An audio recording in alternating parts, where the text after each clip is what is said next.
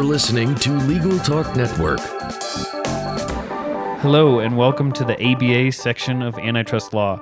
This is Creighton Macy, and I'm the host for today's podcast.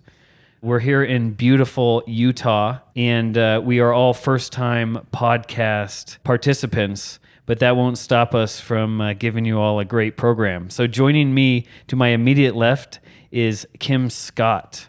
Kim is a partner in the Michigan office of Miller Canfield, where she focuses on things like sports law and bet the company litigation. Kim is also the co chair of the ABA section of Antitrust Law's Trade, Sports, and Professional Associations Committee. Next to Kim, we have Melissa Maxman, the managing partner of Cohen Gresser's DC office. And Melissa, like Kim, deals in high stakes litigation and sports law. And also, like Kim, she's a co chair of an ABA committee. Putting the two together, Melissa is the co chair of exemptions and immunities.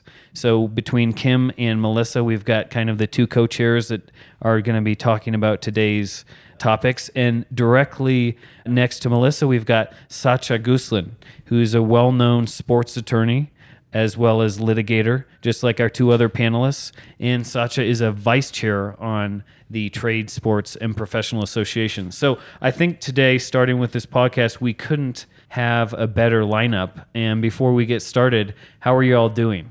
Terrific. Happy to be here. Wonderful. Are you all excited to talk about antitrust exemptions in sports? That's the question I have for you because I'm excited and I've been waiting all day for this. Looking forward to it. Okay, awesome.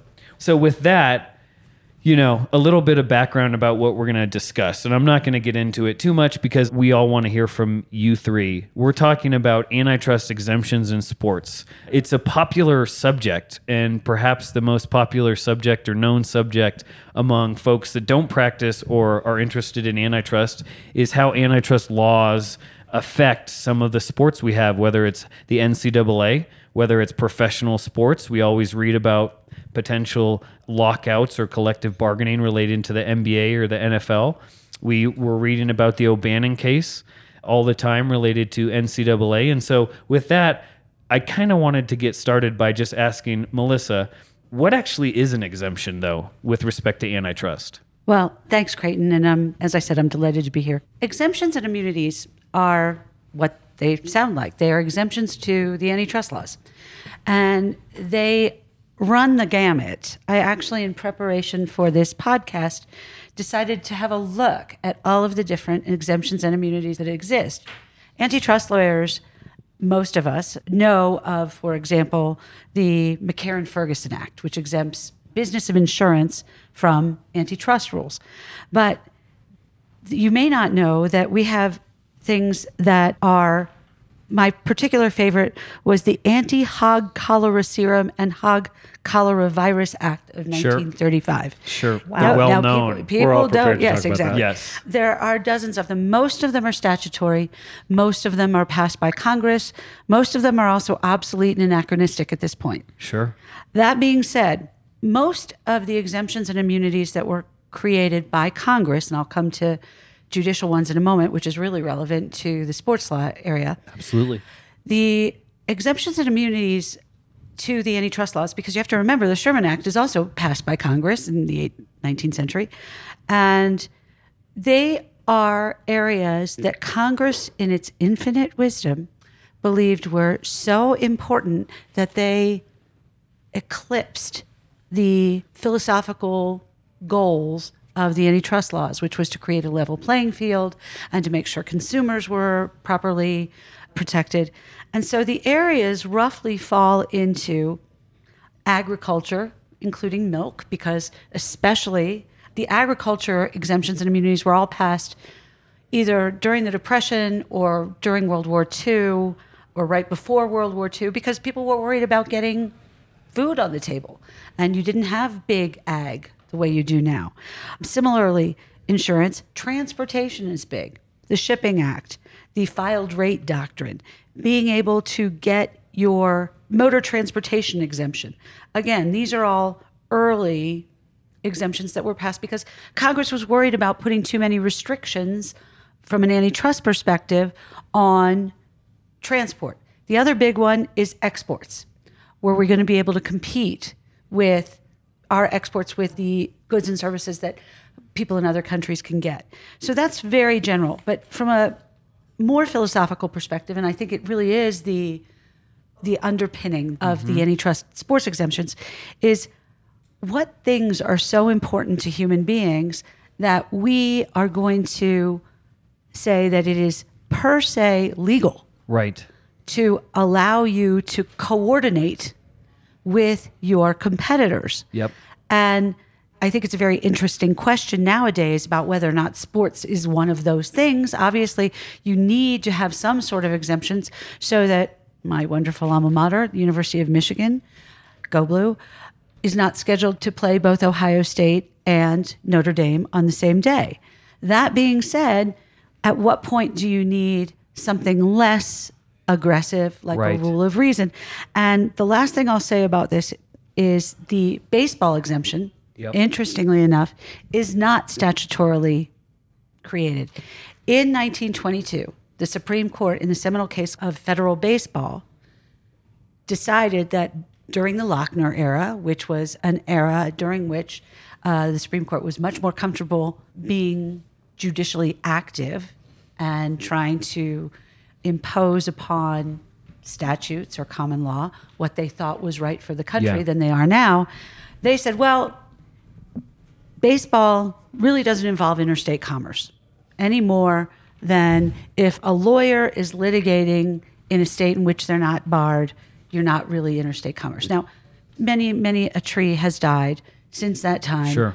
explaining why that's stupid. Okay. That being said, later the Supreme Court comes back and says, well, uh, in a subsequent case, well, we can't overrule precedent. And so the baseball exemption was kind of shoehorned in, mm-hmm. and nobody has wanted to change it. And so now we're looking at a policy that may no longer be necessary and that's being chipped away at in other sports. So that's very generally what we're talking about. So, Kim, Melissa just had the unenviable task of boiling down exemptions in antitrust in a very short period. I'm going to ask you for an equally unenviable task, and that's talking to us about antitrust exemptions, particularly relating to sports. It is an unenviable position because there is so much that you can say. And what I want to do is limit my comments to professional sports and then kick it to the end of the couch to Sathya about the Amateur Sports Act. So, um, as Melissa was talking about, there is the baseball exemption. No other sport, professional sport, has such an exemption. It has been called a derelict in the stream of law. Um, even the Supreme Court has said it's inconsistent and illogic with regards to the antitrust laws. And there's been lots of written about it that there's no rationale for its justification, that it's just a, a purely historical evolution of an exemption. And of course, it's also been sharply criticized by legal scholars. The interesting thing to me about that exemption is, as Melissa mentioned, it's court derived. Right. And there's been this trick about how it actually started evolving, which is the court said, we created this exemption, and now only Congress can repeal it. Sure. And so, as long as Congress didn't act, the exemption was going to stay. Well, then Congress acted in 1998 and enacted the Curt Flood Act, which supposedly narrowed the exemption. But what ended up happening then, the court said, well, the Congress only acted on a certain area, so if they didn't act on other areas, that means the exemption still stands. And so instead of narrowing the exemption, it seemed like it broadened the exemption. Lots have been written about the baseball exemption, and we can go on and on and on. But what's interesting is 2015, 2017, we start seeing more judicial challenges to the exemption, and we had three cases in 2017 challenging the baseball exemption. All of them upheld the exemption, and the Supreme Court decided not to hear cert on those three cases, which means to me the court is just not interested in challenging this. It's got to go back through Congress. Yeah. So the other exemptions for professional sports have to do with Sports Broadcasting Act. And for this one, it applies to football, baseball, basketball, and hockey. Um, it relates to telecasting of games and when games can be blacked out for home games. And then there's also the exemption for uh, labor union negotiations. One of them that I just do not want to get into because Sure. it's very complicated. But let's now go into amateur sports. Thanks, Kim. That was a great synopsis of what is happening now and what has happened in the past with respect to antitrust exemptions in Major League Sports. So, Sathya, kicking it to you, what are you seeing in terms of amateur sports? What are you seeing in terms of particular areas where you might actually need an antitrust exemption in sports, but there isn't one right now? General question, but thankfully we have you because you're an expert in this stuff. What do you think? So I'll start by saying I'm deeply skeptical of antitrust exemptions, particularly in the sports space. And I'll be the first to admit that that in part derives from my role principally as a plaintiff's lawyer. Uh, and that's frequently how I encounter at least proposed antitrust exemptions in the sports arena. And if we can return for a moment to Kim's comments and Melissa's comments, I think what you see emerging from exemptions in sports when it comes to antitrust is a real morass there is little consistency across different sports. The emergence of some of these statutory and non statutory exemptions are almost always located in a particular sub industry at a particular point in time. And so much has happened in sports in the United States in the last 20 years, let alone the last 60 years. And I think the baseball exemption really typifies that problem, one that everyone in including the Supreme Court, is willing to acknowledge. What do you think about, though, people saying that the NCAA is a prime candidate for immunity? Well, so this is something that we have litigated in the O'Bannon matter. And you have from the Ninth Circuit a ruling that the NCAA is not entitled presumptively to some sort of antitrust immunity when it comes to eligibility rules. There has been some authority from the Seventh Circuit suggesting that perhaps there might be reason to entertain that. We think that's settled law at this point, mm-hmm. uh, certainly in the Ninth Circuit, and for good reason. The premise is that the NCAA, and this extends beyond just college athletics to other forms of amateur athletics. The premise is that this is non commercial activity and as such should fall outside of the boundaries of the antitrust laws. But I think it's it's difficult to make those sorts of distinctions, particularly in modern American big time college football and college basketball, which we know sends a lot of revenues in various directions. But I, I wouldn't restrict my comments to the amateur sports arena sure. alone. I think that uh, you frequently have questions from clients, questions from litigators, frankly, as to why some sports are treated differently than others when it comes to antitrust. And I struggle to come up with a good answer other than the sort of historical background that we've been talking about.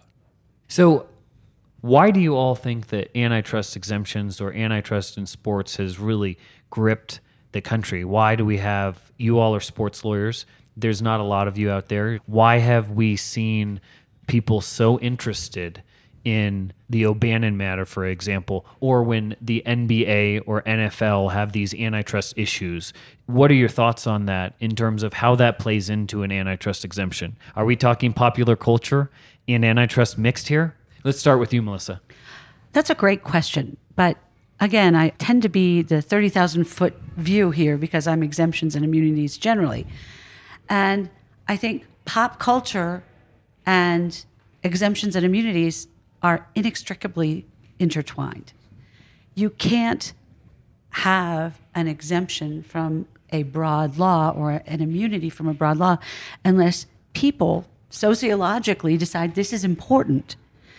You can question whether or not baseball is more important than football or college football is or college basketball or ice hockey is more important than baseball.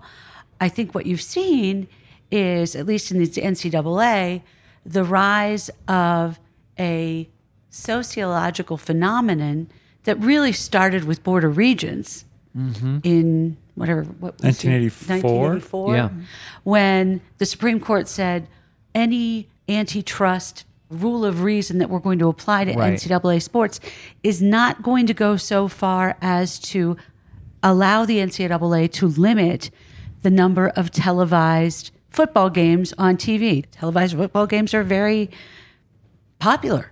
And I remember when you couldn't get anything but one game per Saturday. Sure. All of a sudden, you've got whole networks.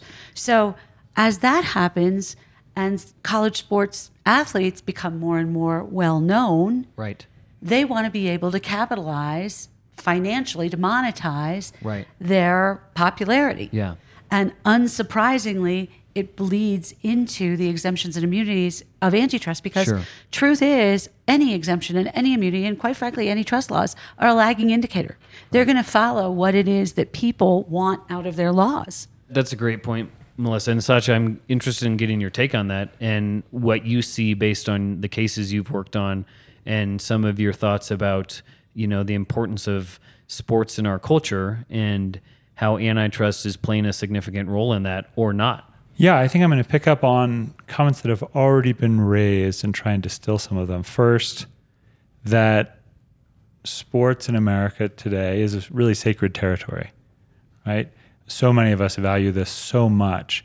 And I think we can acknowledge, certainly as antitrust lawyers, that there is some modicum, as, as I think Melissa was pointing out, of agreement, of even horizontal agreement required to make sports work. You know, whether it's, you know, how many games are going to be played on a Saturday or how many yards constitute a first down. But where do we draw that dividing line between what is absolutely critical to make the product, to make this work, for us to agree on the rules of the game, if you will? And where do we start talking about industry and business and competition in the same way that we would of any industry?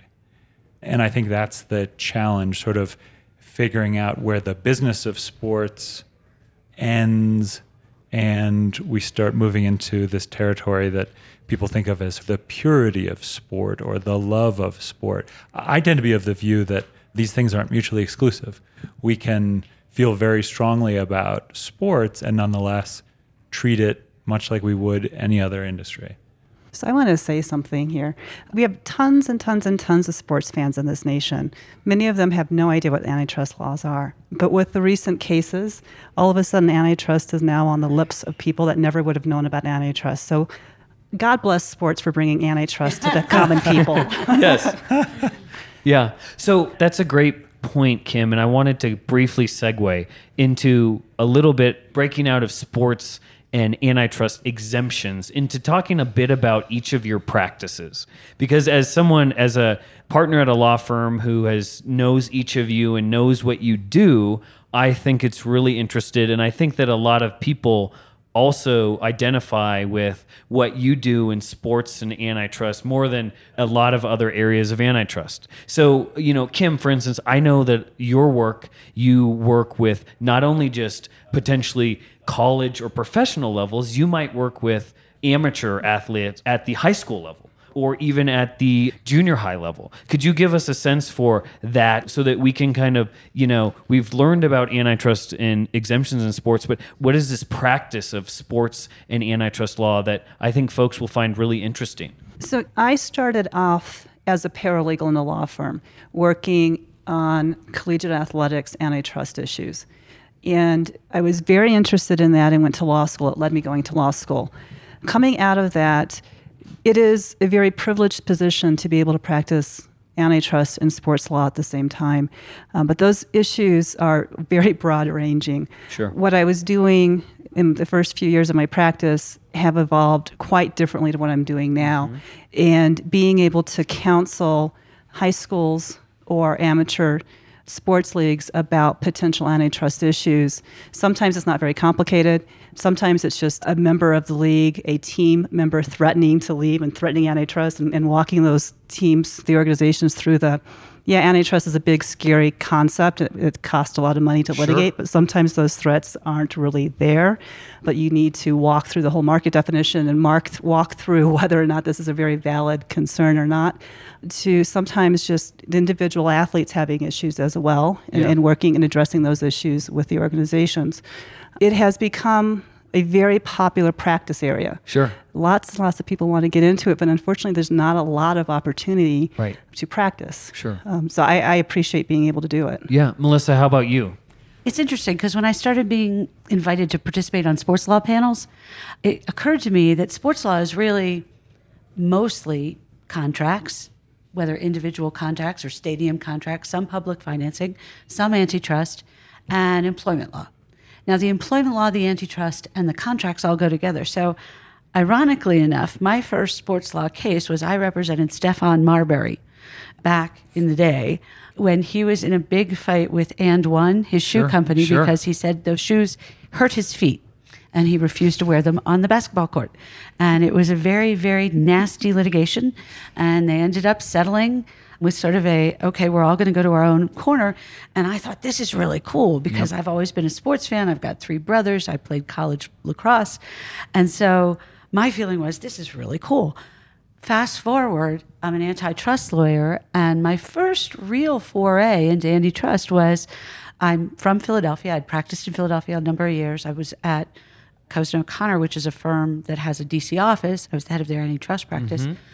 And the then governor of Pennsylvania, Tom Corbett, was irate because the NCAA had enacted these horrible sanctions against Pennsylvania and Penn State Right. as a result of the Sandusky scandal. Sure. Nobody doubts the Sandusky scandal was a horrible thing, but whether or not the state should pay for it and whether Penn State should pay for it when it happened years prior, um, was that an appropriate remedy? Was it something that the NCAA was politicizing? And the governor decided on behalf of the Commonwealth of Pennsylvania that he wanted to file an antitrust lawsuit. It was not successful, although we got fairly far. And then the legislature in Pennsylvania passed what could only be described as an ex post facto law, rendering the sanctions illegal in the, only the Commonwealth of Pennsylvania. Naturally, the NCAA got hometown; they lost. I did not participate in that case, but by then I had been contacted by Sathya and his wonderful partners saying, "Hey, water's fine. You want to jump in on O'Bannon?" And so I was privileged enough to participate in some of that. So Sure. it got me thinking about NLRB issues and antitrust issues and the NCAA in a way that I'd never really thought about them before. Sure. And it's really not an issue of what is right and what is wrong, but what is the proper remedy? Yeah. And who is the proper arbiter over what remedies should be exacted in any bad situation? Right. Sathya, how about you? So I think my story illustrates Melissa's initial point that we may call ourselves sports lawyers from time to time, but in reality, we are all purpose litigators, lawyers, transactional lawyers that are versed in things like contract law, things like substantive antitrust law, things like intellectual property law. And by doing we hope, a good job for our clients in getting repeat business and being known in various industries. Some of us have been fortunate enough mm-hmm. to end up in the sports sphere, which makes us much more popular at cocktail parties than Yeah. than I was prior to doing sports law work. Sure. So I started at Hausfeld in 2009 and quickly thereafter joined the O'Bannon litigation mm-hmm. team, frankly, at a time when very few people saw that case as promising a way to sort of reform college athletics. It wasn't until years later that there was really a, a lot of cultural momentum and litigation momentum behind that effort. Yep. And as a result of the work that we did in that case and a few other cases, we've been active in the concussions litigation at the college and NFL level. We have come to represent athletes, current and former, professional and amateur, uh, sports businesses, small, medium, and large, in resolving disputes and exploring, among other things, the particular contours of some of the immunities and exemptions that we've been talking about today. Yeah, that's great. Well, so I just want to say a couple things. We're running close to time here. First, you know, I've actually been to cocktail parties with Sathya, and he introduces himself as, "Hi, my name is Sathya Gosselin. I'm an all-purpose litigator."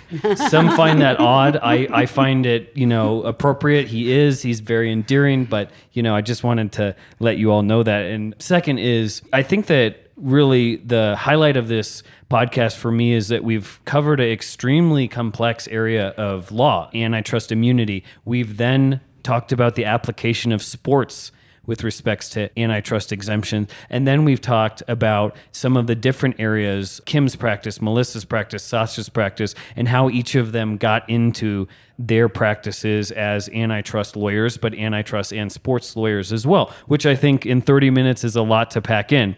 So, all of that said, I'll quickly, before I close up here, I'll ask each of you if you wouldn't mind just telling folks how you can be reached in case people have questions about any of the things that we discussed today.